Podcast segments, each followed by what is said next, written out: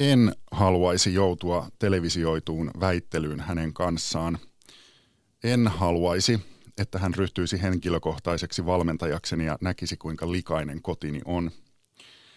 Hän on suututtanut vasemmiston, hän on suututtanut oikeiston, feministit, häntä on kutsuttu Hitleriksi. Toisaalta häntä on sanottu yhdeksi aikamme rohkeimmaksi ja sivistyneimmäksi kirjoittajaksi ja puhujaksi. Hän on Jordan Peterson, 55-vuotias kanadalainen psykologian professori.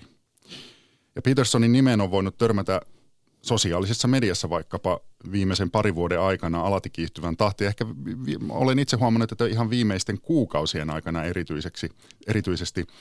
Ähm, toistaiseksi Suomessa on ollut hiljaisempaa, mihin varmaan vaikuttaa se, että Jordan Petersonin kirjoja ei ole vielä suomennettu, mutta veikkaan äh, jotenkin on aistittavissa, että hänestä tulee vielä täälläkin iso nimi. Miksi ja mistä Jordan Peterson tulisi tuntea? Mitä hän ajattelee? Mitä ongelmia hänen ajatuksissaan on? Petersonia ja poliittista korrektiutta käsittelee tämänkertainen Kulttuurit Cocktail ja tervetuloa tänne studion kirjailija Joonas Konstig. Kiitos. Miten sun kanssa, mitä sä ajattelet siitä, että haluaisitko joutua televisioituun väittelyyn Jordan Petersonin kanssa? Päätyisin meemiksi, joo. En, en välttämättä haluaisi, mutta tota, onhan siinä tietysti mä voisin kuvitella, että maailmalla on kunnianhimoisia toimittajia, jotka, jotka haluaisivat Petersonin päänahan kyllä ottaa, mutta tota, saas nähdä onnistuuko. No just sen takia, että hän on niin semmoinen niin kuin jonkinnäköinen aikamme Muhammad Ali näissä väittelyissä, että tota, hänestä kerätään videoita, kuinka hän tuhoaa vastustajansa, niin kuin nykyaikana sanotaan suureellisesti. Ja, tota, ja kun hän yksinkertaisesti on niin kovan luokan ajattelija ja, ja ajatustensa esiin tuoja, niin ää, kyllähän siis niin kuin sitä saisi suuremmoista viihdettä, että hän kohtaisi jonkun vastustajan, joka olisi tasaveroinen. Onko hän vaarallinen? Kaikki, kaikki ihmiset, jotka on minkään arvoisia, on jonkun mielestä vaarallinen. Semmoinen, joka ei ole kenelle, kenenkään mielestä mitenkään vaarallinen, niin hän on aika yhdentekevä ihminen, eikö ole? Kyllä. Miten äh, Jonas Konstig ei yhdentekevä ihminen, miten sinä löysit äh, Jordan Peterson, joka ei myöskään ole yhdentekevä ihminen? Uh, melko vanhanaikaisesti sillä lailla, että kaveri, kaveri kysyy, että hei, ootko sä kuullut tästä tyypistä ihan näin niin kuin kasvotusten. Eli tota, kun mä niitä en ole sosiaalisessa mediassa, niin mä en ole sitten sitä kautta sille altistunut. Mutta hän kertoo kuunnelleensa mielenkiintoisen podcastin. Hän seurasi uh, Joe Rogan nimisen tämmöisen amerikkalaisen suositun podcast-juontajan uh, keskustelua tämmöisen Jordan Petersonin kanssa ja hänen mielestään tämä oli hirveän kiinnostava tyyppi tämä Peterson.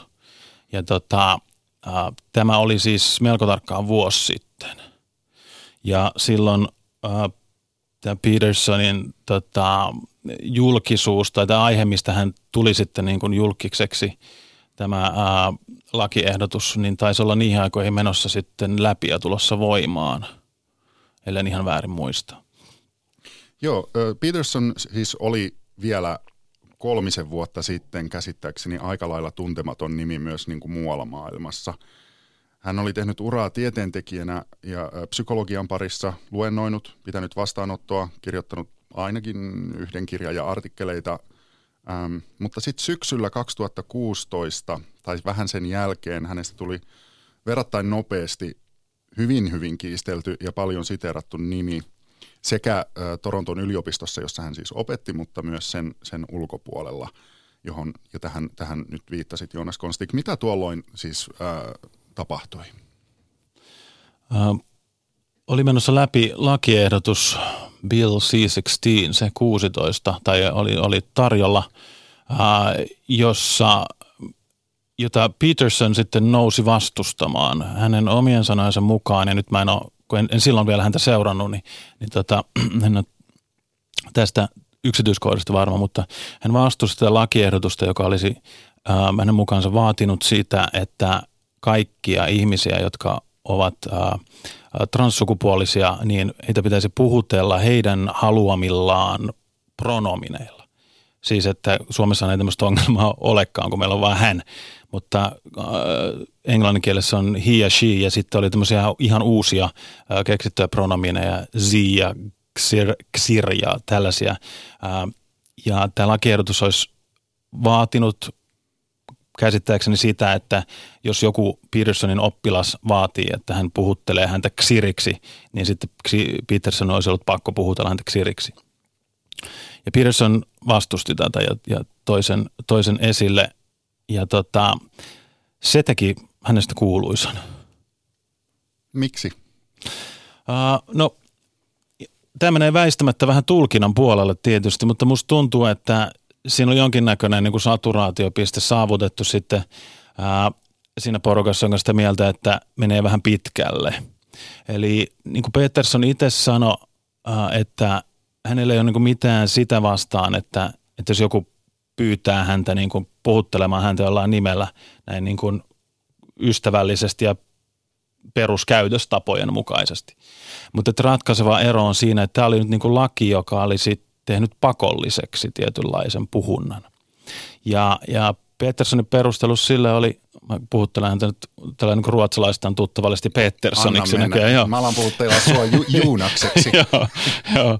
Tätä, ää, että hän olisi, että hänen olisi pitänyt siis niin kuin käyttää tätä sanaa, joka hänen mielestään pohjautuu postmodernille uusmarksilaiselle ideologialle. Ja nyt siis tämähän on se kohta, missä ihmiset tippuu helposti kärryiltä, koska kaikki ajattelee sitten helposti, että no se nyt on vaan hassu sana, että tota, kai sä nyt voisit sanoa. Jotkut ajattelee, että, että no hei, että se on niinku, äh, sorrettu ihmisryhmä, että miksei heille nyt tee semmoisen liennytyksen, että myönnytyksen, että niinku käyttäisi sitä nimeä tai äh, miksei kaikki vaan voi, miksei vaan olla, voi olla kiva kaikille. Mutta kun Peterson äh, laajasti lukeneena humanistina on perehtynyt siis no, oikeastaan niin humanistisen tieteiden aatehistoriaan. Ja, ja niin, tämä on se pitkä. Käydäänkö me tässä vaiheessa tämä aatehistoria läpi? Nimittäin mikä on, tämä, mikä on tämän taustalla, tämän postmodernismin? Tämä on nyt siis Petersonilainen esitys, joskin mä oon itse kyllä samaa mieltä ja, ja o, omien yliopisto-opiskeluvuosien kokemuksella voin, voin tota, on sitä mieltä, että se on oikea, mutta idea on tämä, että kun marksilainen yhteiskuntafilosofia oli viimeistään siinä niin kuin 50, 60, 70-luvulle tultaessa ollut niin ristiriidassa todellisuuden ja niin kuin sen, sen realismin kommunistisissa maissa olevan realismin kanssa, että marksilaiset filosofit oli vähän vaikeuksissa siinä, että tota, miten me nyt niin selitetään, että marksilaisuus on vieläkin hyvä juttu ja tulee tapahtumaan, kun noin kommunistiset maat oikeasti ei ole kauhean hienoja paikkoja. Ja niin kuin Peterson itse sanoi tässä tästä kohdasta, että, että 70-luvulle tultaessa niin jopa ranskalaisen intellektuaalin oli tajuttava se. Siis porukka, joka ei ole tunnettu siitä, että he antaisivat, antaisivat arkielämän häiritä omia teorioitaan. Joten äh, marksilainen ajattelu muuttui siis siitä vanhasta marksilaisuudesta, jossa on olemassa proletariaatti eli työväenluokka, jota sitten porvaristo alistaa – eli rikkaat alistaa köyhiä. Se muuttui uutenlaiseen muotoon tämän uusmarksismin, uusvasemmistolaisuuden myötä, jossa tämä ikään kuin tämä raha ei enää ollut se ratkaiseva, vaan vallas, valtaa pitävät alistavat kaikkia muita. Ja se valta tuli siihen sen rahan sijalle ja tällöin myös työväenluokka ei enää ollut sit enää se, se sankari, joka tekee sen vallankumouksen, vaan kaikki vähemmistöryhmät. Ja kun uusvasemmistolainen ideologia pääsi 60-70-luvulla vauhtiin, eh, esimerkiksi Herbert Marcuse oli, oli Yhdysvalloissa nuoriso, nuoriso rock-tähti. Silloin hän oli, häntä pidetään uusvasemmiston isänä. Ja Marcuse ja kumppanit sitten opetti ikään kuin, että ää, valtaa pitävät yrittää oikeuttaa tämän länsimaisen systeemin, joka perustuu siis äh, riistolle ja, ja äh, vallalle äh, sillä, että ne pitää rakentaa semmoisia rakenteita, jotka pitää kaikkia vähemmistöryhmiä hiljaisina ja sorrettuina. Ja sitten syntyi, tota, nousi, nousi se marksilainen feminismi, syntyy Black Power-liikkeet, äh, äh, homoseksuaalioikeusliikkeet ja äh, äh, kolonialismi, eli niin kuin, äh, kaikki, mikä tuli länsimaiden ulkopuolelta, niin se, sen, äh, sen synnit tuotiin esiin ja ajateltiin, että niin kuin, äh, yhteiskunnan pelastus on sitten tämmöisissä marginaaliryhmissä. Ja kun tämä äh, sitten 70-luvun, 80-luvulla siirtyi Jacques Derridan ja Michel Foucault ja tällaisten ranskalaisten Joonas yritän pikkuhiljaa päästä siihen vuoteen 2016 ja, ja Petersoniin myös. Tätä myötä sit kielen rakenteisiin, niin Peterson oli sitä mieltä, että tässä on yritys tuoda sitten tämä uusmarksilainen ideologia osaksi minun pakollista kielenkäyttöäni. Eli toisin sanoen, että hänet otetaan mukaan ja siirretään niin kuin kappaleeksi jotain semmoista valtataistelua, missä hän ei, mihin hän ei halua osallistua.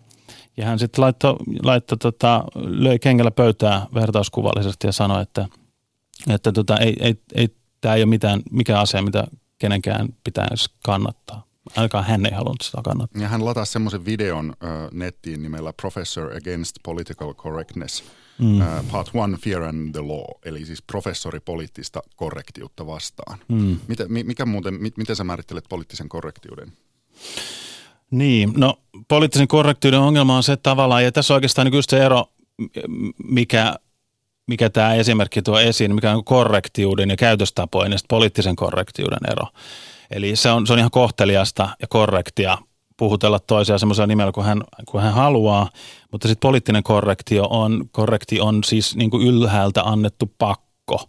Ja siinä otetaan sitten mukaan jo, johonkin, mitä, mitä et välttämättä halua. Ja tavallaan niin kuin se, että onko tämä nyt niin kuin vaan niin kuin kohteleisuutta ja minusta lähtevää, vai onko sitä, että joku pakottaa mut tekemään jotain, niin siinä on varmaan se ratkaiseva ero.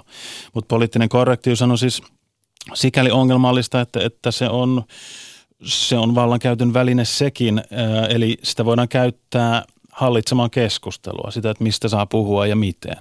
Ja sanotaan, että tämä ei ole poliittisesti korrekti, joten ei puhuta tästä, joten tietyt ongelmat ja tietyt muut asiat ei sitten niin kuin, niitä ei tuoda esille ollenkaan. Okei, okay, Joonas Konstig, siis siellä on nyt, ollaan vuodessa 2016-17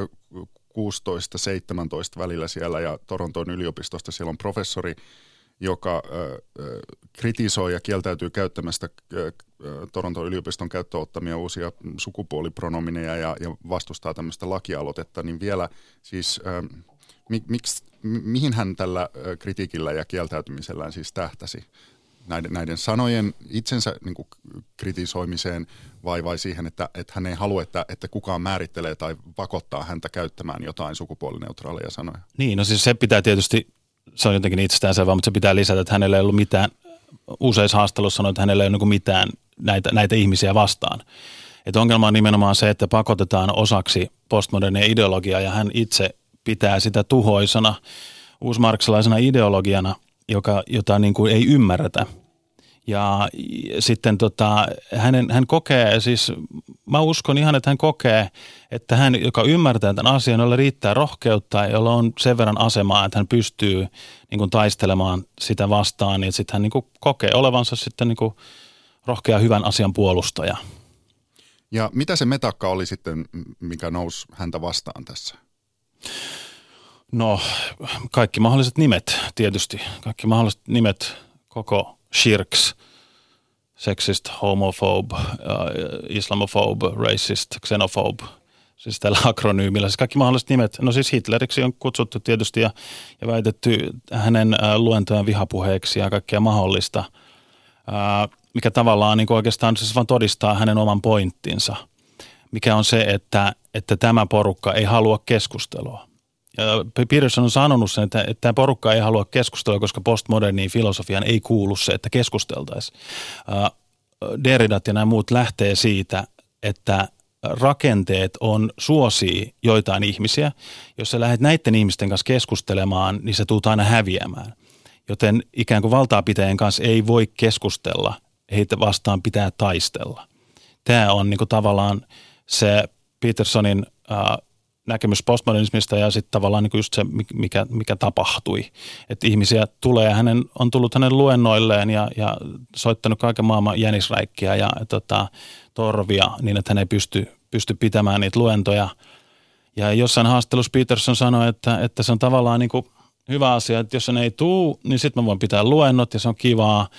Jos ne tulee, niin sitten mä filmaan sen ja laitan sen nettiin ja kaikki näkee, että millaisia totalitaristeja ne on. Ja tämä on niin kuin siis oikeastaan se pointti, kun Peterson sanoo, että tämä on se, miten totalitarismi alkaa. Estetään sananvapaus, estetään keskustelu. Ja Peterson on niin kuin omien sanojensa mukaan tutkinut niille vuosikymmentä sitä, miten totalitarismi syntyi. Hänen luentonsa ja toi kirjansa 12 Rules for Life on täynnä esimerkkejä niin kuin Hitlerin ja Stalinin ja Maon ja punakmerien ja kaikkien mahdollisten totalitaristien – niin kuin metkuista. Ja äh, hän sanoi aina, että se alkaa sillä, että, että ryhmäydytään, äh, unohdetaan yksilöt ja sitten tulee ryhmä vastaan ryhmä ja sitten aletaan äh, taistella sitä toista vastaan äh, estämällä, se puhu, estämällä ensin sen puhuminen ja sitten siitä se ikään kuin lähtee. No siis Petersonia vastaan hyökättiin kovasti – ja tämä lakiehdotus on mennyt sitten läpi. Hävisikö hän ikään kuin tämän taistelun? Niin, hyvä kysymys, kun musta tuntuu, että ei. Siis tavallaan monella tavalla, eihän me nyt puhuttaisi täälläkään hänestä, jos hän ei olisi ikään kuin ollut mukana tässä taistelussa. Ja toi hänen tuore kirjansa 12 Rules for Life on käsittääkseni bestseller-listoilla ollut huippu, huippusijoilla. Ja tota, hänen nettiluentojaan katsonut miljoonat ihmiset, että tavallaan niin kuin hän on kyllä voittaja. Niin, mutta joutuuko hän nyt sitten käyttää näitä sanoja, että ikään kuin tämä, tämä itse... Ai niin, se, niin. sitä en tiedä, mm. sitä en tiedä kyllä. Jotenkin hänen, siis tehden jonkinnäköisen niin kuin amatöörianalyysin ää, hänen, hänen niin kuin psykologiasta, niin veikkaan, että hän ei, ei suostu siihen. No Joonas, äh, mitä mieltä sä oot? Äh, tästä hänen kritiikistään ja kieltäytymisestään käyttää sukupuolineutraalia sanoja. Tekikö hän sinun mielestäsi oikein? Oletko sinä hänen puolellaan vai et? Niin, siis äh, mä jotenkin näen sen, tämän Petersonin äh, suosion jotenkin oikein vaan niin osoituksen, että hän on ukkosen johdatin jollekin – kaikille niille ihmisille, jotka katsoo, seuraa jotenkin vähän sivusta, että miten varsinkin tuo Yhdysvaltain ää, yliopistomaailma ja, ja, ja liberaali edistyksellinen maailma, miten se etenee ja on sitä mieltä, että, että onko tuossa nyt enää järkeä. Mutta sitten vaan niin vähän kaipaa, että olisi joku, joka osaisi niin kuin artikuloida sen heidän, heidän niin kuin jonkinnäköisen vastahakoisuutensa niin taitavasti kuin Peterson sitten osas. Eli hänestä on tullut sitten niinku semmoinen semmoinen pelastaja, pyhimys. Mm, sen mä, takia mä laitoin tänne ohjelman otsikoksi, että pelasta meidät Jordan Peterson. Okei, okay, niin just. Mutta joo, siis vastaan aivan. vielä, tekikö hän sinun mielestäsi oikein? Mun mielestä hänen omista lähtökohdistaan teki oikein ja, ja tota, äh, mä oon samaa mieltä hänen kanssaan siitä, että tota, äh, tätä uusmarksilaista ajattelua ja sen niin kuin, kuinka syvällä se on, on niin kuin meidän äh, yliopistomaailmassa ja sitä kautta monissa muissa, muissa tota elämän aloilla, niin sitä ei ihan ymmärretä ja sen takia on tärkeää myös, että joku nousee sitä vastaan. Miksi? Koska se on, se on marksilaista ajatusta, joka on vastoin sitä klassista liberaalia maailmankuvaa, mikä mun mielestä on oikeastaan niin se jonkinnäköinen välttämätön edellytys sille, että me pystytään kehittyneessä demokratiassa toimimaan. Ja klassisen liberaalin maailmankuvan tarkoitan nimenomaan sitä, joka lähtee siitä, että ihminen on yksilö ensin, eikä ryhmän jäsen. Eli, eli minä en ole tässä nyt edustamassa espoolaisia tai kirjailijoita tai valkoisia tai suomalaisia, vaan tässä on Jonas Konstig studiossa. Ja, ja se ongelma on just tavallaan siinä, että siinä kun me ruvetaan tekemään ryhmäyttämään, niin aina kun syntyy ryhmä, syntyy sisäryhmä ja ulkoryhmä. Ja nyt meillä on kaksi ryhmää jotka luonnollisesti on toisiaan vastakkain. Se on hirvettävän ää, turmiollista yhteiskunnalle. Miksi? Just sen takia, että meillä on sitten ne ryhmät, jotka on toisiaan vastakkain. No mutta onko se nyt välttämättä heti toisiaan vastakkain? Kyllä siis ihmispsykologian mukaisesti se, tästä voi katsoa vaikka Stanford Prisonin, Stanford Prison Experimentit ja nämä kaikki klassiset psykologiset kokeet, missä ihmiset ryhmäytyy pelottavan tehokkaasti ja, ja tota, dehumanisoi siis niin kuin, ä, alkaa kohdella vastaryhmää luontaisesti ikään kuin vähän vähemmän inhimillisenä. Ja Peterson on tästä sanonut ihan hyvästi, hienosti tota, ää, ää, siitä, että tavallaan niin kuin se oikeastaan se iso kuva on se, että me jotenkin ei nähdä sitä, että kuinka hauraita tämmöiset asiat kuin sananvapaus tai just joku niin kuin, ää, klassinen liberaali, demokraattinen yhteiskunta on. Koska me ollaan niin syvällä siinä vedessä, että me ollaan niin kuin kaloja, jotka ei edes tiedä, että, niin kuin, että, me, että me eletään vedessä, me ei tiedetä mitä vesi on. Me ajatellaan, että se on itsestään selvää, että joo, että kaikkihan nyt kannattaa sanan vapautta ja kaikki on sitä mieltä, että ihmiset on kuitenkin yksilöitä ja, ää, ja toisia ihmisiä pitäisi kohdella niin kuin ihmisiä eikä niin kuin eläimiä. Mutta kun se ei ole mitenkään niin kuin väistämätöntä, se on suorastaan niin kuin erikoista, kun katsotaan ää, ihmiskunnan historiaa, että ajatus esimerkiksi siitä, että vihollisetkin on ihmisiä. Se on käsittämätön ajatus, kun katsoo maailman historiaa. Uh, ja, ja viimeksi 1900-luvulla pystyy näkemään, niin no ihan viime aikoina sodissa, että, että se toistuu ihan uudestaan uudestaan. Ja jotenkin siis tämä, että ajatus, että me voidaan niin kuin ruveta muokkaamaan semmoisia fundamentaalisia ajatuksia, mitkä on rakentanut meidän yhteiskunnan, niin ja sitten, että me ei jouduttaisi siitä vaikeuksiin, niin se on semmoinen, mitä Peterson on, on niin kuin kritisoinut. Ö, korjaa, jos mä siteraan sua tai, tai vapaasti siteraan sua väärin, mutta mielestäni sanoit ö, Joonas tuossa aikaisemmin, että Petersonin tämä Toronton yliopiston tapaus osoitti sen, kuinka syvällä yliopistomaailmassamme uusmarksilaisuus on. Ö, jatkokysymys, kuinka syvällä se siis on? Niin, no tämä tulee tota, äh, sitten tavallaan aina vähän viiveellä. Yhdys, kaikkihan tulee aina Yhdysvaltoyliopistoista Suomeen. Siis se, se, se tuli silloin jo 60-luvulla ja, ja sitten, sitten äh, 80-luvulla ja silloin kun mä itse opiskelin yliopistoissa, niin mua vaan muistan, miten mua aluksi vähän ihmetytti, että ahaa, että tota, me opiskellaan marksilaista yhteiskuntateoriaa. Ja sitten mä osasin vielä niin kuin siinä älähtää. Sitten mä muistan tota, lukeneen ja kirjoittanut esseitä just näistä Derridasta ja Foucaultsta. No mä en sivumenen sanottuna tajun niistä nykyään enää mitään, kun mä katson niitä. Mä en tiedä, onko mä tajunnut silloinkaan, mutta se ei kuulukaan asiaan. Koska logiikka on vihollinen tämän uusmarksilaisen postmodernin ajattelun mukaisesti. Logiikka johti Auschwitziin. Logiikka on vallankäytön väline. Mutta tota, se toi ajatus, etupäässä se näkyy sitten näin identiteettipolitiikkana. Eli just sitä, että tuodaan koko ajan esiin se, että jos, jos jossain on kaksi ihmistä, Starbucks, Yhdysvalloilla tämmöinen tapaus, missä Starbucksissa oli kaksi miestä heitetty ulos, kun ne ei ollut ostanut mitään, ne tuli pyydetty poistumaan, ja sitten ei poistunut, sitten poliisi haki ne ulos. Ja jotenkin se huomaa siitä, että, että miten, miten niin kuin voimakkaasti tämä identiteettipolitiikka on ottanut haltuunsa, että kun kaikki oli sitä mieltä, että hei, mutta ne oli mustia. Et, eli ne ei nähnyt kahta ihmistä, jotka oli siellä nyt niin kuin rikkomassa sen paikan sääntöjä, ää, vaan ne näki sen, että valkoiset sortaa mustia. Ja ää, mikä tässä olisi niin kuin kiinnostavaa, että kaikki tämmöiset tapaukset on aina osoituksia siitä, että, että toi, mitä enemmän puhutaan näistä kaikista tota, erilaisista, kuinka ihmiset on niin kuin, kohdellaan ihmisiä ryhmänsä edustajana etupäässä, niin äh, sitä tavallaan sitä, sitä syvemmällä me ollaan niin semmoisessa identiteettipolitiikassa, joka on, on juuri tätä uusmarksilaista. Mä palaan vielä tähän, tähän tota Jordan Petersonin tähän tapaukseen, mikä teki hänestä kuuluisan, eli se, että hän katsoi tämän kanadalaisen lain loukkaavan sananvapautta pakottamalla yksilön käyttämään tietynlaista kieltä. Mm, mikä voisi olla niin semmoinen vastaava tapaus täällä Suomessa, että ymmärtäisi sen, että, että, niin kuin, niin kuin, että, että voiko ajatella niin, että Suomessa olisi joku tämmöinen vastaavanlainen tapaus ollut, että Esko Valtaoja olisi sanonut jotain tai tehnyt jotain, joka olisi aiheuttanut jotenkin semmoisen samanlaisen valtavan kohun.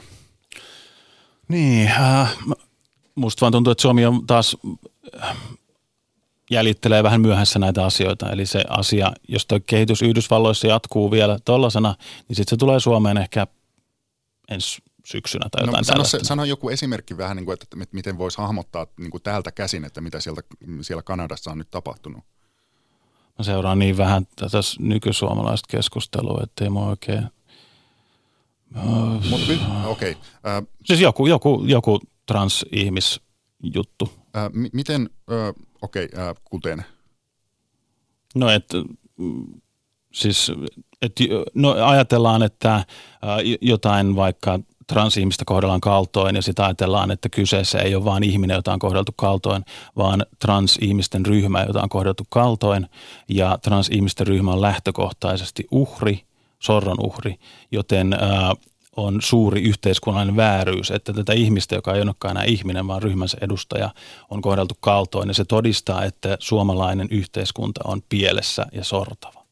Voisiko yksi esimerkki, mistä on ollut äh, joskus keskustelua, se, että saako sanoa, että joku on, äh, vai, alun perin on sanottu, että vaihtaa sukupuolta ja sitten piti sanoa, että äh, se on korjannut sukupuolta. Jos joku professori sanoisi täällä, että, että mä en suostu sanoa näin. Hmm. Voi olla joo. Mä oon, toi menee niin erikoiseksi toi, että mä en osaa sitä kommentoida noita juttuja. Miksi? No siis, jos, onko biologista sukupuolta olemassa – jos on, niin sitten sit tavallaan se väite, että sukupuoli on vain sosiaalista asiaa, niin sitten se ei pidä paikkaansa. Mutta jos biologista sukupuolta ei ole, niin sit miten voi olla niin kuin miehen ruumissa ja mies, joka on vankina naisen ruumiissa, jos niitä ei ole olemassa. Siis et, se tavallaan niin kuin, mä en ole yrittänyt sitä ymmärtääkään, ei mun onneksi tarvi. Mä, mä, miten niin? No, mä koitan tota, hoitaa oman elämäni hyvin ja tota, tämä ei tavallaan kosketa mun elämään. Mit, mit, miten niin ei? Mä en ole eläessäni tainnut tavata yhtään transihmistä. No mutta eihän se sitä tarkoita, että ei se liittyisi sun elämään. Eikö, eikö kuitenkin niin kuin... Niin, että olisiko tämä niin yhteiskunnallinen aihe, mistä mm. mun pitäisi ottaa kantaa. Mm. Ei luenkin, jos mun ei tarvitse ottaa kantaa kaikki yhteiskunnallisiin aiheisiin. Mutta jos mä näen tota, suurta yhteiskunnallista sortoa, niin, niin kyllä lausun sanaa vastaan. Missä asioissa sä joudut olemaan poliittisesti korrekti täällä Suomessa haluamattasi?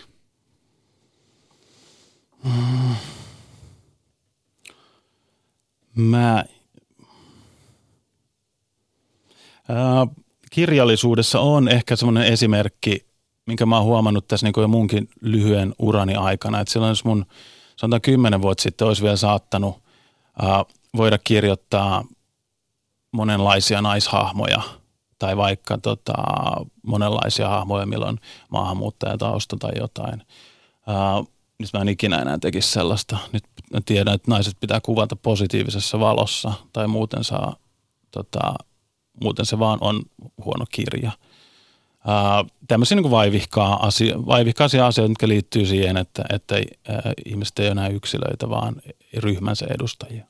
No, onko se saanut näpeille siitä, jos sä oot sanonut jotain semmoista poliittisesti että joutunut menemään jotenkin sen poliittisen korrektiuden alueelle sillä, että sä oot huomannut sanovasi jotain ja sit sä oot sanonut turpaan siitä henkisesti nyt mieluummin? Uh, no siis jännä juttuhan on se, että tosi elämässä, pois, pois luettuna siis tämä internet ja some, mikä ei ole siis tosi elämää, vaan virtuaalista, niin ihmiset on mukavia ja, ja niin kuin ottaa toisensa huomioon ja ne, niille ei ole tapana, ainakaan mun niin ihmiset, mitä mä, mä tapaan elämässä, niin ei ole tapana alkaa, alkaa niin kuin huutelee tai niin kuin väittelee kauhean tiukasti edes vastaan. Se on sitten ihan eri asia sitten, kun ollaan virtuaalimaailmassa, missä ihmiset ei oikeasti tajua olevansa oikeasti ihmisten kanssa ja siellä on sitten helppo sitten huudella toiselle.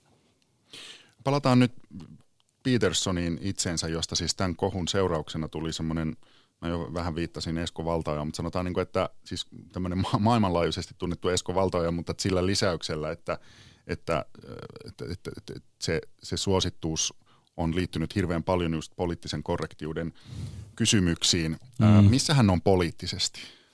No se on hirveän kiinnostava kysymys, koska mä jotenkin näen Petersonin semmoisena hahmona, joka on niin kuin semmoinen ehkä semmoinen niin kuin kammiotutkija-tyyppiä, että siis niin kuin hirveän fiksu ja hirveän niin kuin perehtynyt johonkin ehkä vähän esoteeriseen alueeseen. Ja mä mietin niin kuin häntä, että hän julkaisi silloin sen ekan kirjansa, mitä 15-20 vuotta sitten, mm-hmm. Maps of Meaning, missä, mikä oli niin kuin tämmöinen äh, Joseph Campbellilainen, jungilainen yritys selittää maailmaa mytologian kautta. Ja sitten mä mietin, niin kuin, että, tämä on niin kuin tavallaan niin kuin se, se oikea Peterson. Että tämmöinen se on. Ja sitten se nousten kohun takia kuuluisaksi. Ja nyt kaikki on silleen, silleen vähän ihmeessä, että no mitä hän nyt on sitten niinku poliittisesti, vaikka mun mielestä hän ei ole niinku varsinaisesti niinku poliittinen ihminen, että hän ei ole niinku poliitikko. Ja mun mielestä hän ei ole, siis hän on psykologi, joka selvästikin haluaisi auttaa ihmisiä, mutta niin kuin ihmisyksiköitä, yksilöitä niin kuin tera, psykoterapeutti haluaa. Pikemminkin kuin, että hän haluaisi niin kuin, kerätä kansaa jonkun puolueen tai, tai ison aatteen tai niin kuin liikuttaa isoja ihmisjoukkoja johonkin suuntaan. Ellei se on nyt sitten just joku tämmöinen sananvapaus. Ja sananvapaus on nyt sinänsä, hän on itse sanonut olevansa klassinen liberaali ää, ja, ja tämä sananvapaus on hänen mielestään niin kuin just nimenomaan klassisen liberaalin ää, porukan aihe nykyään, koska nykyään se on vasemmisto, joka yrittää rajoittaa sitä sanan, sananvaltaa, mikä on tavallaan ihan normaali, koska niillä on nyt valta. Ja nyt vasemmisto tekee tavallaan sitä, mitä oikeasta ilmeisesti 50-luvulla paljon ennen kuin mä olin syntynyt, niin olen, en, en, ei ole omakohtaista kokemusta, niin kuulema teki, että pyrkii sitten rajoittaa, rajoittaa sananvapautta. Ja nyt, nyt vasemmiston valta yrittää tehdä samaa, koska ne haluaa maailman itsensä näköiseksi älä kysy multa tilastoja tästä, mutta mä no. nyt vielä palaan tähän Jordan Petersonin poliittise, poliittisuuteen. Ää, kummasti kuitenkin olen ollut huomaavina, niin että hänen kanta, kannattajakuntansa suurin määrä on oikeistossa ja nimenomaan nuorissa miehissä, ja tämä Joo. ei varmaan liene sattumaa. Joo, ei, että ei. kyllä sieltä niin kuin ne suurimmat aplodit koko ajan tulee siltä puolelta, Joo, eikä kyllä. vasemmistosta. Joo, joo siis, mutta siis se, se johtuu yksinkertaisesti siitä, että hän on kritisoinut vasemmistoa ja sehän ei tarkoita vielä, että hän olisi oikeasta, koska meillä on koko keskusta myös, mikä tuntuu unohtuvan, kun me jaetaan ihmisiä kahteen ryhmään. Ää, ja hän itse sijoittuu mun mielestä aika lailla hyvin klassiseen keskustaan, mutta ei ihmisten näistä mitä klassinen liberaali tarkoittaa, koska meillä on vain sana liberaali, mikä tulee sitten American liberal, mikä tarkoittaa käytännössä vasemmistoa. Ja sitten tämänkin takia asiat menee sekaisin.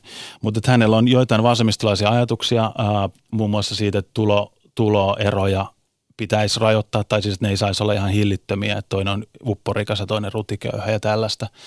Mutta tavallaan niin just sen, tämän, tässä maailman ajassa tuomalla tämmöisiä esiitä, niin sitten hänet äh, heitetään ikään kuin sit konservatiivien tai oikeiston ryhmään.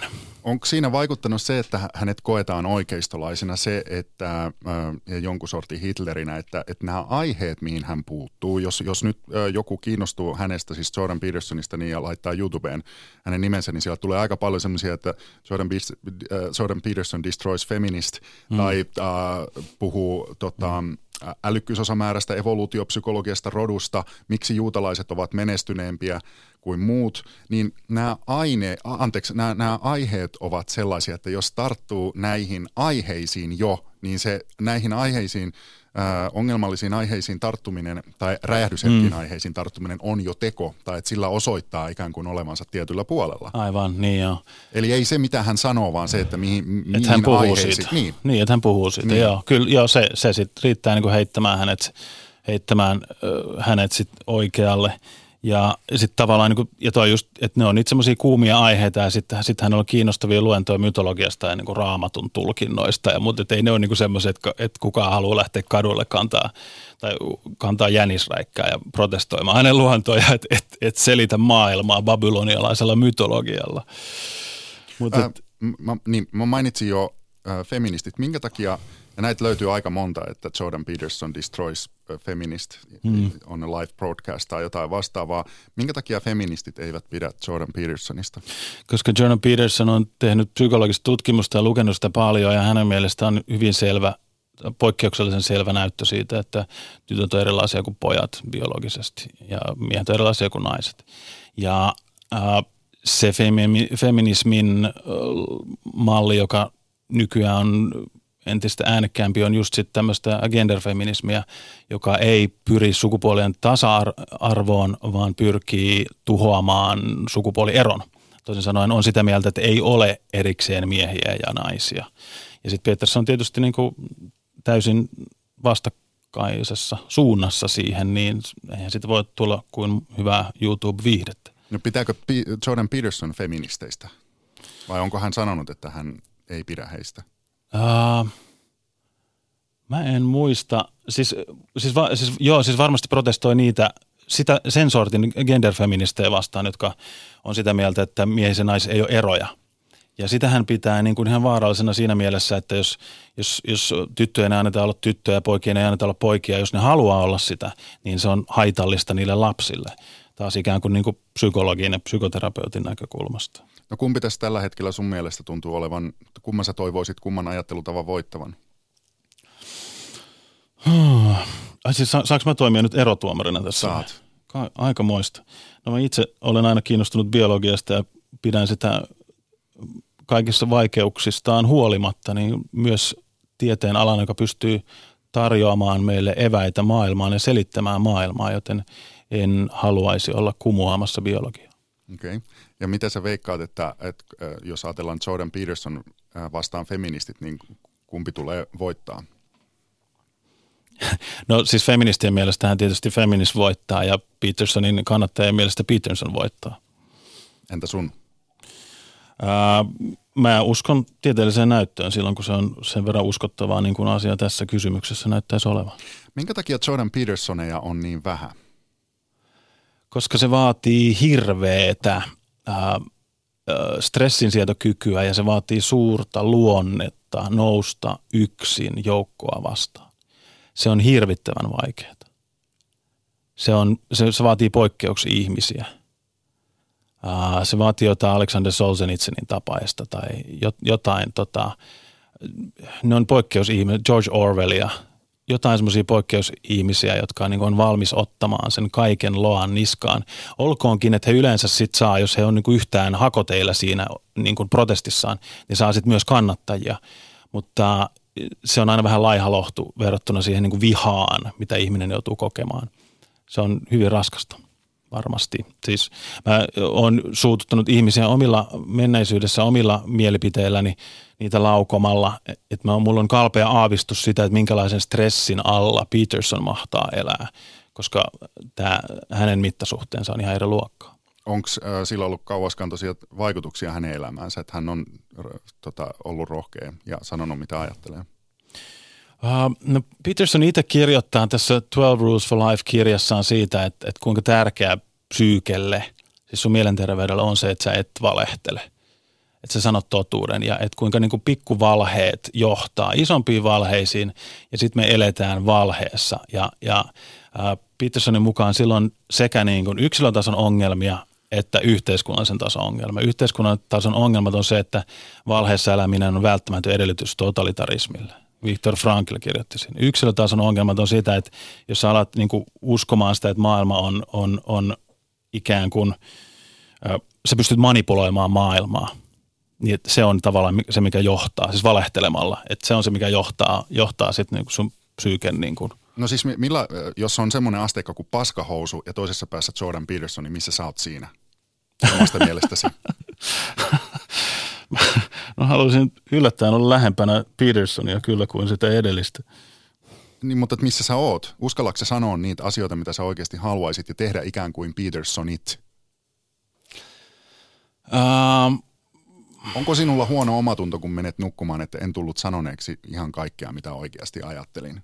No ei siinä mielessä siis, koska, koska mä uskon myös siihen, niin että, että on siis korrektia tapa elää ja siihen ei kuulu se, että mä möläyttelen kaikkea kaikkea, mitä mieltä mä oon asioista ja, ja että mä olisin tyytyväinen siihen, että mä oon niin jotenkin itse oikeassa ja muut on väärässä. Mä tein tästä aikamoisen ihmiskokeen nimeltä vuosi herrasmiehenä tuossa, tuossa tota, vuosi, vuosi-kaksi sitten. Ja tota, se on, Niin, pyrin olemaan valehtelematta, sanotaan okay. näin. No mä mietin myös, että miksi Jordan Petersonista on ainakin niin kuin Suomen ulkopuolella tullut äh, niin, niin suosittu ja hänelle on tullut joku tämmöinen pelastajastatus, on oikeastaan se, että, että, että siellä on niin valtava määrä konservatiivisesti ajattelevia ja oikeistolaisesti ajattelevia tyyppejä, joilla ei ole niin kuin kanttia eikä kykyä argumentoida niitä asioita. Ja he mm. antavat Jordan, että please Jordan, teet nyt meidän puolesta kaikki mm. ajatus ja, ja se, se kaikista vittumaisin työ, että otat sen kuran päälle. Mm. Ja, ja eikö tämä osoita tavallaan, jos näin on, että tämä porukka, joka häntä kannattaa, on itse asiassa ihan niin kuin vellihousuista siinä mielessä, että ei ole kantti itse sanoa niitä samoja asioita. Periaatteessa kaikilla olisi kyky sanoa niitä samoja argumentteja, mutta ei vaan uskalla. Ja toisaalta ää, Petersonin ajattelusta, tähän, tästä mä haluaisin kuulla myös, että mitä ongelmakohtia se löydät. Mä veikkaan, että siellä on hyvinkin, hyvinkin paljon ongelmakohtia, mutta hänen opponenttinsa aina ovat vähän huonompia argumentoimaan, mm. vähän äh, vähemmän, siis vähemmän älykkäitä, mm. jolloin niin kuin hänen vastapuolensa ei koskaan, hänellä ei ole koskaan tullut riittävän hyvää vastapuolta, koska hän on verrattain ilmeisesti mm. todella älykäs tyyppi. Mm. Mutta mut mua aluksi kiinnostaisi kuulla siis tämä, että mitä sä ajattelet tästä, että hänestä on tullut niin suosittu sen takia, koska ihmiset ovat niin mm. laiskoja ja pelkureita. Uh, se on väärin. Siinä on, siinä on väärä ihmiskuva mun mielestä. Kaikki ihmiset on, kaikki ihmiset on laiskoja pelkureita sinä ja minä ollaan laiskoja pelkureita. Me ollaan luonnostaan kurjia, surkeita eläimiä, siis niin minun kuin Jordan Petersonin mielestä. Ja se, että joku pystyy nousemaan sitä laumaa, sitä eläinlaumaa vastaan, kun me tiedetään niin kuin tavallaan meidän apina aivoissamme, että jos joku nousee sitä laumaa vastaan, niin sitä revitään kädet ja se syödään. Ää, ja se vaatii aivan poikkeuksellista ihmistä.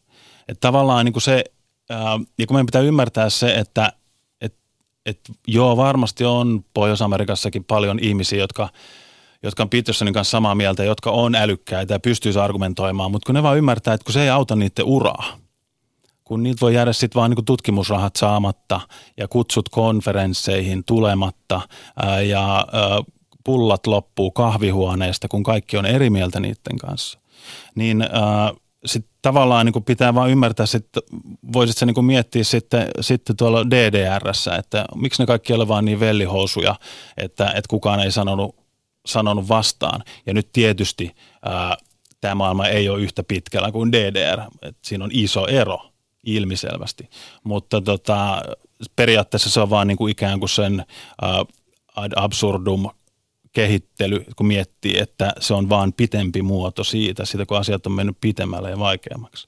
Eli tavallaan se, että ää, voi olla, ja kyllä mä niin olen nähnyt, että Petersonin esimerkki on tuonut esiin muitakin, ja voi myös olla, että ne jää vähän ikään kuin sitten Petersonin jalkoihinkin, koska jos ei niistä kuitenkaan ihan yhtä vetovoimaisia kuin Peterson on. Pitää ottaa Suomi, että Petersonilla on siis älyn lisäksi toinen poikkeuksellinen lahja, siis, siis karisma – Siis hän on hirvittävän karismaattinen ihminen. Ja kun katsoo niitä, se on semmoinen, joka välittyy niin kuin niissä nettiluennoissakin, joita on kuvattu luokassa, niin, äh, niin voi kuvitella, että kuinka voimakas se on sitten vielä livenä, kun tämä TV aina vähentää, vähentää kaikkea tällaista. No missä sä näet hänen äh, ajattelunsa ja argumentaationsa heikkoudet tai vuotokohdat? No ensinnäkin, mikä mulle itsellä särähtää, on kaikista pahiten on se, se freudilaisuus ja jungilaisuus, mikä mun mielestä ei ole. Siis mikä on tosi, hän on tosi kiinnostava sikäli, että hänellä on siis se ää, hyvin tarkka tämmöinen niin kliininen psykologinen tutkimuspohja siitä, että, että, että tämmöinen kvantitatiivinen ää, tutkimuspohja erilaisista vaikka näistä persoonallisuustyypeistä. Mutta sen pitää sen rinnalla sitten näitä freudilaisia jungilaisia niin kuin mytologisia selityksiä maailmasta, mitkä ei tavallaan niin kuin tieteellisiä, vaan ne menee tavallaan niin kuin sit kirjallisuuden puolelle tai Mut mikä se argumentoinnin heikkous on nyt siis? Tai se. se ajattelu? Ai se? Niin, okay. siis ei, se, ei se ole tiedettä. Mm. Siis freudilaisuus ei ainakaan, jungilaisuus, sitä ei voi sanoa, että se ei olisi totta, ei voi sanoa, että se on totta, joten se ei ole tiedettä. Siis. Joo. Okei, no sitten mennään, tota, mua kiinnostaa nyt sitten se, mennään vähän tähän hänen elämänhallintakirjansa, joka nyt on ollut todella suosittu, tämä uh, 12 Rules for Life uh, kirjaan, niin tota, siis, uh, kun mä puhuin tästä paskahousu akselista, eli toisessa päässä on Paskahousu ja toisessa päässä on Jordan Peterson, niin mi- mitä hän itse pitää ikään kuin tämmöisellä niin kuin, tämmöisenä niin kuin, ähm, ihanteellisena ihmisenä? mikä, mikä hänen ihmis, semmoinen unelmien ihminen on. Niin, no jos lähtee niin kuin siitä, jäi vielä miettiä, että minkä takia oikeisto on ottanut hänet omakseen, on, niin kuin hänellä on kaksi semmoista asiaa, jotka periaatteessa edelleen on hyvin klassisen liberaaleja, eli tavallaan ei niin, kuin niin asetu oikealle tai vasemmalle niinkään nykyisessä spektrissä, uh, mutta vaan niin kuin, tavallaan semmoisia asioita, jotka on tavallaan hirveän itsestäänselviä, mutta sitten kun ne tuodaan 2010-luvulla, 2018 esille, niin sitten tuntuu jotenkin niin kuin, oo, tämähän on ihan crazy. Siis mä lähden siitä, että, että, että hän, hän on sitä, että ihmisen pitää ottaa henkilökohtainen vastuu itsestään, teoistaan, sanoistaan ja omasta elämästään. Ja se ei kuulosta oikein miltään, mutta, mutta, mutta se on hirveän vaikeaa. Se on hirveän vaikeaa. Se, se on tavallaan niin kuin semmoinen häviävä – jotenkin häviävä koulukunta tuntuu olevan, en mä usko, että se häviää, koska se, sille on rakennettu koko, koko moderni länsimainen yhteiskunta. Mutta tota, siis ajatus siitä, että, että, että jos mun elämä on pielessä, niin se, se ei olekaan niin kuin systeemin vika, koska systeemi on mätä. No Peterson ei, ei ole sitä mieltä, että meidän järjestelmäsysteemi olisi mitenkään täydellinen, ei missään nimessä. Mutta ei se myöskään voi koskaan ollakaan täydellinen. Se on paljon parempi kuin moni muu systeemi kautta historian – valtaosa niistä, mitä kautta historian on, on ollut. Mutta, tota, mutta et sä et voi myöskään vaan, niin se ei auta sua. Taas tavallaan niin sen psykoterapeutin näkökulma hänellä. Se ei auta sua syyttää sun ongelmista järjestelmää tai jotain valtaa pitäviä tai mitä tahansa. Se auttaa sua, kun sä myönnät se, sen vaikean myönnytyksen, että ei hemmetti, mun on pakko ottaa itteen niskasta kiinni. Ja sitten sä rupeat niin tekemään, aseta tavoitteet. Mä siivoan nyt mun huoneen – ja nyt kun mä sivunut mun huoneen, niin tänä iltana mun elämä on vähän parempaa kuin tänä aamuna. Ja mitä muuta mä voin tehdä tämmöisiä pikkujuttuja, millä mun elämä ja sitä kautta mun lähipiirin elämä on vähän parempi tänään kuin huomenna vuoden päästä kuin tänä vuonna ja niin edespäin. Siis miksi huoneen siivoaminen on niin tärkeää? se on, se on osoitus siitä, että sä pystyt luomaan järjestystä kaaukseen. Kaos on taas niin tämmöinen Petersonilainen keskeinen tavallaan tämä järjestyksen kao, kaauksen jotenkin taistelu. Ei mennä nyt siihen turhan syvälle, mutta ää, se, että sä pystyt ää, pitämään sun huoneen järjestyksessä osoittaa, että sä pystyt tekemään jotain rakentavaa maailmassa. Ja tämä on hirveän pieni juttu, mutta se voi aiheuttaa sitten efektin, että sä tajuut, että okei, että hei mä pystyn niin nyt tekemään jonkun vähän isomman jutun ja saattamaan maailmaa vähän niin kuin parempaan kuntoon. Ja ikään kuin, että tätä kautta niin kuin baby steps edetään siihen, että sä pystyt oikeasti niin kuin antamaan jotain lähipiirille ja sitä kautta ehkä jopa niin kuin maailmalle laajemminkin, että se alkaa kotoa. Mä, mulla on nyt jalassa todella paskaset Caphornin verkkarit ja mun koti on likainen. Niin enkö mä mukaan pysty silloin ää, tekemään jotenkin kotini ulkopuolella asioita skarpisti ja ottaa vastuuta – Hmm. Uh, varmaan si- pystyt. sanoin, sulla on ty- tyylikäs puku päällä. Kiitos. Joo, siis varmaan pystyt, uh, mutta mitähän Peterson tuohon nyt sanoisi? Uh, en mä, sano mieluummin niin. sinä. Minä? Niin. Okei, okay, nyt se, mä pelkään, että tässä menee katsojalle nyt ihan sekaisin. Että, kuulijalle. Et, niin, kuulijalle ihan sekaisin, että, että mikä on Petersonia. Okay. Ja, ja, no, mutta jos et saa varma Petersonista, niin sitten san, san, sano se oma mielipiteesi. Niin, no siis tavallaan me tiedämme, mitä Peterson sanoo siitä, että, että hän on sitä mieltä, että jos sä pystyt tekemään jotain kaunista, ja se on helppo aloittaa siis kotoa mm-hmm. ja itsestä. Se on varmaan, musta tuntuu se, se, se idis. Ää, tai, tai työpisteestä, jos, jos sulla on joku työpaikka. Se on helppo aloittaa siitä. Jos sä pystyt tekemään jotain niin kuin kaunista ja, ja niin kuin järkevää, niin se on, sä oot kehittänyt suhteen – järjestykseen ja kauneuteen ja se pystyt ikään kuin laajentaa siitä. Mutta tota, niin, en tiedä. Siis mä jotenkin mietin sitä itse, että siisteys on sivili, sivistyksen ulkoinen muoto. Että ei se tarkoita sitä, ettei sitä ole, jos ei ole siisti, mutta todennäköisesti nämä kaksi asiaa korreloi. Ja tämä on itse asiassa niin se vanha klassinen Norbert Eliasin argumentti siitä, että me opittiin kontrolloimaan itseämme, pitämään kaasut ja röyhtäisyt sisällä, ja sitä kautta meistä kehittyi moderneja ihmisiä, jotka olivat kykeneviä hallitsemaan ja äänestämään demokraattisesti ja niin edespäin, niin edespäin. Se menee vähän esoteeriseksi.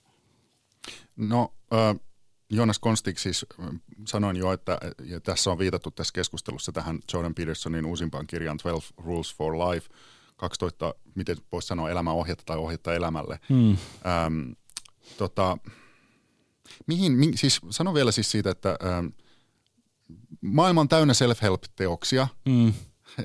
jossa, jossa tota, yritetään sanoa sitä, että mitä pitää tehdä masennuksen kanssa ja pariutumisena, parisuhteen, avioliiton ja näin poispäin. Miksi tämä kirja on, on jotenkin selkeästi tehnyt vaikutuksen sinuun ja moneen muuhun? No tavallaan mä voin itse myöntää, että, mä olin, en ollut ihan niin kauhean vaikuttunut tästä kirjasta. Siinä oli okay. kohtia, että mä vähän hyppäsin vähän, vähän yli. Se meni jotenkin niin syvälle johonkin jungila, jungilaiseen juttuun tai johonkin. Mutta tota, että tavallaan, olisiko se vähän kiireessä kirjoitettu. Se on kuitenkin hyvä kirja, mutta siis tavallaan niin kuin, kyllä tämä, kyllä tämä niin kuin selvästi on se tilanne, että, että, että, että tässä on niin paljon semmoista niin kuin tavallaan, mitä aikaisemmin sanottiin arkijärjeksi niin kuin, että ihmiset, ihmiset elää hierarkkisessa järjestyksessä, jossa toisella on korkeampi status kuin toisella. Ja tytöt on erilaisia kuin pojat ja, ja on hyvä lykätä nautintoa ja, ja äh, hyvä kävellä selkä suorana ja niin edespäin, niin edespäin. Hirveän arkijärkisiä juttuja, mutta sitten jotenkin niin kuin 2018 tämä on sitten jotenkin yhtäkkiä niin kuin ihan uusi. Me ollaan unohdettu kaikki. Eli onko hän taas jotenkin niin kuin vaan sen... Ähm, sen takia saanut mahdollisesti suosiota tällä kirjalla ja että se on, on jotenkin osunut, koska ihmiset ovat niin laiskoja? Ihmiset ovat, kyllä me kaikki kauhean laiskoja se on ihan luonnon laki, että tota, koitetaan säästää energiaa. Eihän, eihän sille mitään voi. Elämä on vaikeaa tai täynnä kärsimystä, niin kuin Peterson aina, aina, aina, aina, aina toistaa. Että tota, tavallaan niin se on sankarillista, että ihminen yrittää luoda jotain niin kuin järkevää ja kaunista kaiken kaauksen keskelle. Olisikohan siinä jonkinnäköinen niin kuin ehkä kiteytys siinä, että mitä Peterson haluaa ihmisille antaa. Että tavallaan niin kuin se, että, että et, sanon, buddhalaiset kristityt on sitä mieltä, että elämä on kärsimystä suurin piirtein, vähän näin mutkia oikoen, niin että Peterson periaatteessa sanoi niin kuin deal with it. Et entä sitten? Siitä lähdetään ja nyt niin kuin lähdetään rakentamaan. Että niin kuin, et ei jäädä siihen. No jos, jos maailma olisi äh, sellainen, niin kuin Jordan Peterson toivoisi sen olevan, niin millainen se siis olisi? Hmm. Mihin hän toisin sanoen tähtää? Niin, no mä edelleen kato, ajattelen häntä siis nimenomaan niin kuin psykoterapeuttina siis niin kuin siitä lähtökohdasta, että hän haluaa auttaa ihmisten, ihmisyksilöitä elämässään. Ja tämä on tavallaan niin se, mikä, takia, mikä on itse asiassa tärkeä pointti, mistä puhuu vielä Petersonista, että, että, että mikä takia just nuoret miehet on innostunut mm. häntä. Koska hän on semmoinen isähahmo. Ja siis hän on semmoinen isähahmo, joka on ankara isä, mutta rakastava isä samaan aikaan. Mikä on tosi vaikeaa näy, näyttää ja niin päätelen siitä, miten vähän heitä tuntuu olevan, ainakin populaarikuvastossa niin on ainoastaan ankariaisia tai rakastavia pehmoisia. Mutta tavallaan, niin että et on se isä, joka vaatii sulta, että hei, että sun pitää selviytyä tästä elämästä, mä en tee kaikkea sun edestä, sun puolesta, mä annan sulle eväitä elämään ja sit sä pärjäät siinä itse.